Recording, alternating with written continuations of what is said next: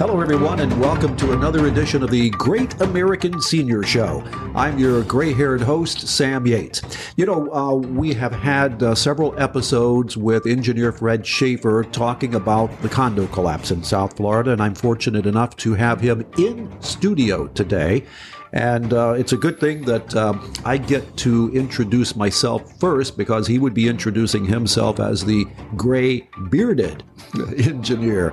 And Fred and I have not uh, seen each other face to face in a while. And uh, Fred, that's very becoming of you. And I, I just want to compliment you on it and get on the record as saying, I like that. It's a good look. Well, uh, as you know, we spend our summers in uh, western North Carolina up in the mountains. And so I uh, thought I should look like the locals up there, and you know, the guys from the you know, Moonshiners TV show who actually live about ten miles down the road from me.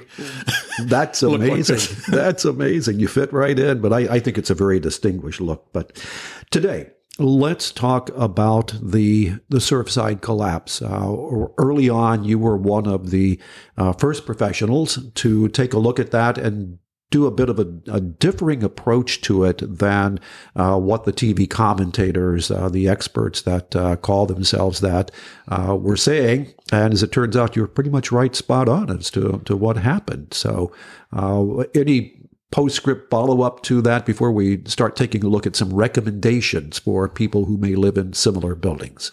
Well, yeah, I mean, I made a, f- a number of assumptions at the time when, I, and the only resource I had at that time was the uh, video from the neighboring condo of the initial collapse, and and at the time there were elements that it appeared from that vantage point that the collapse had started at the roof and went down, and um, then about the uh, plaza deck or the over the parking collapsing as well, and. It, and there were some elements to it that led me to believe that the way the building was constructed was what's called a post tension concrete slab. Well, in the interim, you know, I've been following, I followed this uh, on uh, various sources, both uh, through the engineering societies and just basically YouTube videos, and and um, found out that the people had acquired the original construction drawings and structural drawings and had made them available online. So I actually was able to download those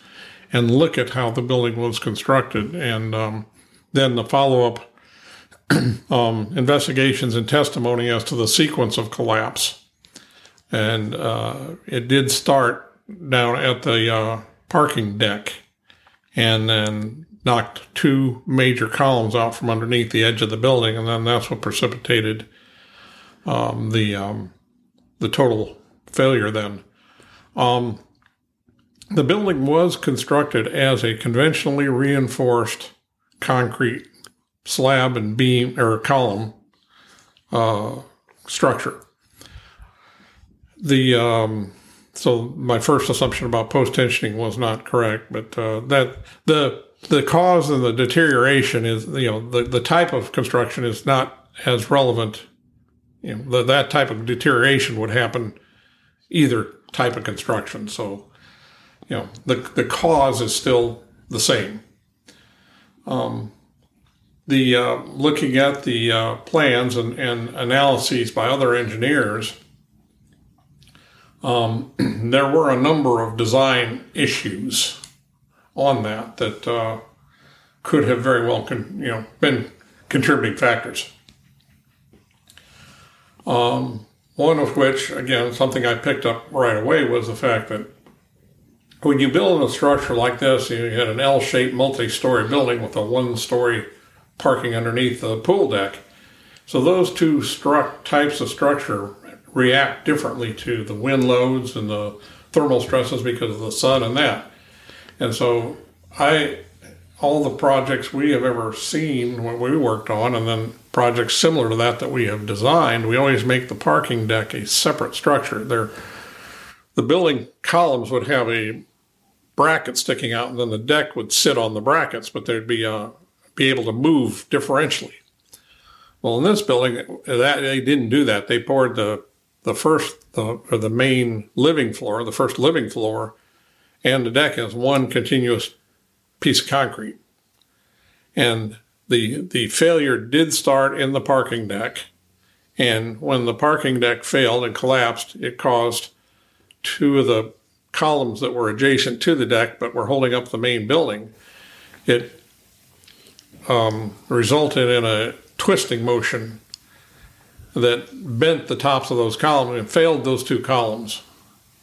And then when those columns failed, you know, the, that deck left and that that uh, eliminated support to the next floor up, and then that failed, and it cascaded from there, from those two columns outward, east and west along that uh, leg of the building, and then south to north. so the eastern edge, which was also a shear wall, is what failed last in that segment and, and collapsed. On the west side of that leg, right there at the corner of the building, was where the um, you know, uh, elevator and stair towers were, and there was actually a. I, I haven't determined if it was actually a joint there, but it was at least a weak point. So that part of the building snapped off the other part, and that's what kept the north south leg closest to Collins Avenue from failing. Now, interestingly, and see, um, the studying the plans and, and, again the analyses from the other engineers who did detailed analysis on it, there were areas where they were under reinforced. There should have been more reinforcing bars, especially in that parking in the plaza deck. And uh, you could see after the fact when the deck collapsed, the, the column was poking through the deck. The column below was still standing up, but it was poking through the deck. Well, there should have been more steel in the slab above those columns that was under reinforced. And that again contributed to the fact that when the first part of the building, the first part of the deck failed, the rest of the deck should have survived, just a localized failure. But because the whole deck was under reinforced, it just, again, domino effect from there. There's one other element that doesn't seem to get much attention. Um, that is a is a critical point in in the, in this, and and it ties into what uh, what we're um, about to discuss here. Is that uh, if you recall, when the the remaining part of the tower that was standing, they explosively demolished, and the company who did that is Controlled Demolition Inc. And it's family owned company. I mean, mom, dad, everybody's an engineer in that operation. They are the premier company in that field. And um, the, there was a report that the uh, technicians who were installing, you know, you install the explosives and that involves cutting and drilling the concrete and that. They came out and commented that that concrete was some of the worst they'd ever seen the, the it was very very weak. So um, that is a major contributing factor to the deterioration you know that took place, which we discussed in our last interview. You know, that uh, that plagues all all the buildings, uh, coastal buildings throughout the world. So, Fred, by taking a look at what happened there, uh, obviously it gives us some clues as to what can be done going forward to prevent other buildings of similar nature, similar age, uh, perhaps even similar construction or not, uh, by uh, taking certain things uh, into account. We can perhaps prevent this tragedy from happening again. And, and I have here in front of me a uh, news release and a detailed report that, um, as a matter of fact, you supplied from the American Council of uh, Engineering Companies and the Florida Engineering Society, among others, that uh, has recommendations on how to avoid the Champlain Tower collapse, Surfside collapse. What are some of those recommendations? Um, so in the uh, in the recommendations, um, the things they're talking about are um, an organized program of inspections, and and uh, the inspections are to be performed by either a registered engineer or architect, and uh, somebody with experience in building design and in uh, the evaluation of existing structures. And they uh, are making it more standardized. Mm-hmm. You know, instead of just you know go out and look at it, there are certain elements that they are discussing that you need to take note of. And um, among those things are, you know, the uh, contamination of the of the concrete, uh, the uh, deterioration of the steel, you know, the rusting and that, and um, would that require coring, or what would that require? Um, actually, there is uh, non-destructive methods mm-hmm. that can be used. A um, we were a number of years ago. We were doing surveys using ground penetrating radar. Yes. A, a ground penetrating radar, you can, uh, the technology is getting good enough. You can not only locate where the reinforcing bars are, you can get a pretty good image of um, their condition. Uh, back in the day when we were still doing this, you had to use an x ray for that, but uh, the newer GPRs are, are and um, are much better. And then also, there, we had a uh, there's an instrument called a galvapulse, which we had and used, and that necessitated uh, exposing a part of the rebar and attaching a lead to it, and then you had a sensor, and you could you know move it around and, and measure the amount of uh, electrical current. Uh, the the corrosion is directly proportional. Well, it produces an electrical current in mm-hmm. the bar. So by measuring the electrical current, you can determine the rate of corrosion. Um, so we had a uh, large, bulky piece of equipment that we use as that now, they have a phone app. Amazing. that does that. Amazing. So, um, but you know, there's another element that's not been discussed in this that I've been contemplating lately.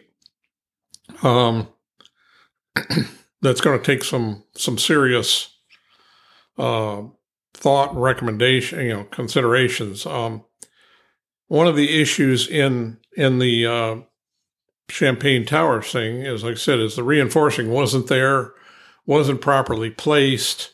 I have encountered that myself. We would go out on some of these decks, and the whole top, you know, especially if people had carpet on, when they pull the carpet up, all the concrete above the reinforcing still comes with it. So you can literally see every bar on that deck on the top of that deck, which mostly being that they're cantilevered construction. It's the mm-hmm. top bars are the are the critical bars. And so you could you know, see, okay, that's number six bars at 12 inches on center. And number four bars, 12 inches on center going the other way. Well, I mean, we've pulled the carpet up and the concrete came with it, and you could find random pieces of steel, different size bars, different spacings and and because of experiences my late younger brother, who was also a structural engineer, had in constructing some buildings in Miami. The way this happens because the contractor, he's you know, I'm pouring a floor, floor a week, and in my brother's case, they said you know he worked putting the steel in, and uh, his boss says, "Well, I, didn't get my rebar shipment in." The guy says, "I'm pouring anyway." So they would grab whatever bits of bar and everything they can. And, and sometimes they were just, you know, the concrete's flowing and they're pushing the steel down into the concrete. And I have seen that. So now what happens? This is the question I've been wondering. What happens if in the course of this investigation you find an existing building that has a condition like that where you can look at it and with the technology be able to see what the reinforcing is. Then you can go back and do an analysis and say hey this you're you're lucky this hasn't fallen. This is not up to code. Um, and you find half the balconies in the building like that. That kind of repair is massive now how do you deal with that you know i don't know i'm you know this is issues that uh, uh, the building officials and the engineering societies and the uh, condominium associations are going to have to address. What what do you do if you're looking at a twenty million dollar repair? You know. Unfortunately, as we've seen with Champlain, uh, they were given options of making repairs. There were uh, multiple items that needed repair, and it appears, and I'll, I'll use that word carefully, it appears they were neglected. They chose not to do the repairs. And I would venture to say, in a lot of the cases that you're talking about, if an association knows that uh, the the balconies on that 40 story or even 14, 10 story, whatever it might be, needs replacing, they may not go that route.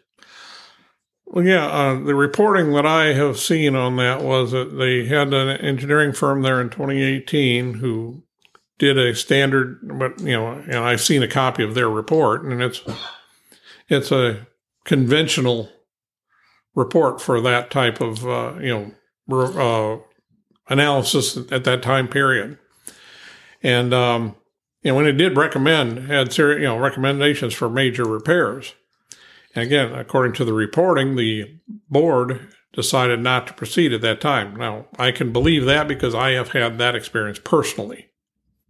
Just uh, months before the actual collapse, the new er, the new board had just come on. They authorized repairs, and so the engineer had remobilized and done the plans for doing the repairs, and they issued they bid those, issued them, and there was a contractor had actually was had started work. They the reporting is that the board decided not to proceed with the repairs. Um, then the replacement board, uh, the next board, just authorized repairs. The contract was starting, and then the collapse happened. And again, this is high, eminently believable to me because I've had it happen many times where the board just didn't want to spend the money. Now, the problem there is that under Florida law, as I understand it, I'm not a lawyer, I'm an engineer, but under the condo law in Florida, it uh, said that a uh, board member is personally liable for their decisions. They can sue, and I'm sure they they didn't comp- contemplate anything like this. But supposing a, a flower pot falls off of a deck and uh, hit somebody, okay, you know, so now they can sue the condo board. And if it turns out that there, the, somebody had reported this flower pot as being a dangerous situation, then the board members did not do anything about it. They could be held personally liable. So this is the, the uh, ultimate extreme case. And the fact that, you know, 90 some people perished in this. Now you're talking about um, felony charges. And, uh, you know, this is much more serious. And, you know, I'm sure that there'd be civil lawsuits because the board, the previous board members failed to act. But I'm was just wondering if um, the, uh, the, legal authorities, you know, the, the, whoever the uh, was it the city of Surfside or or, or uh, Broward County, whoever was, would be filing charges on anybody. That's going to be interesting to follow because uh, that has not been resolved yet. It is still in the middle of litigation. Yeah, yeah, this will take years to, to sort out, mm-hmm. and, uh, but um, you know, it does serve to emphasize you know the importance of, of this, and uh, and I think it's something that in in the uh, recommendations for these inspection services, you know, this is a you know going to take time to develop, and then they'll implement it, and you know, then it'll you know refine over the years, and you know, based upon you know what works, what doesn't work, and and quite honestly, what the new technologies bring. So you know, if you can kind of new te- technology develops that can uh, help identify the problems and or solve the problems, and uh, it would give a you know, that would have an influence on what's going on. We're going to call on you as this entire saga continues. And with that, uh, I want to ask can you come back again in the future? Sure. Absolutely. Fantastic. You are the go to person when we have these type of questions. Uh, you're very unbiased, you're very fluid and extremely knowledgeable. So that's why we turn to you, Fred. We appreciate it very well, much. Thank you. Fred Shafer, the Shafer Group. And uh, we've been talking about the Champlain Tower collapse and some of the new recommendations and some additional new thoughts from Mr. Shafer on that. And we're going to have him back because we're going to talk when he comes back about acoustic monitoring as well as a bridge in South Florida that has been shut down multiple times. And there's a little history behind that that uh, we know about. And Fred's going to go into a few details with that. So, Fred, again, thank you for being here. We're going to come back uh, with another episode in the near future. And in the meantime, I'm Sam Yates. your gray haired host of the Great American Senior Show. And that's how our program ends.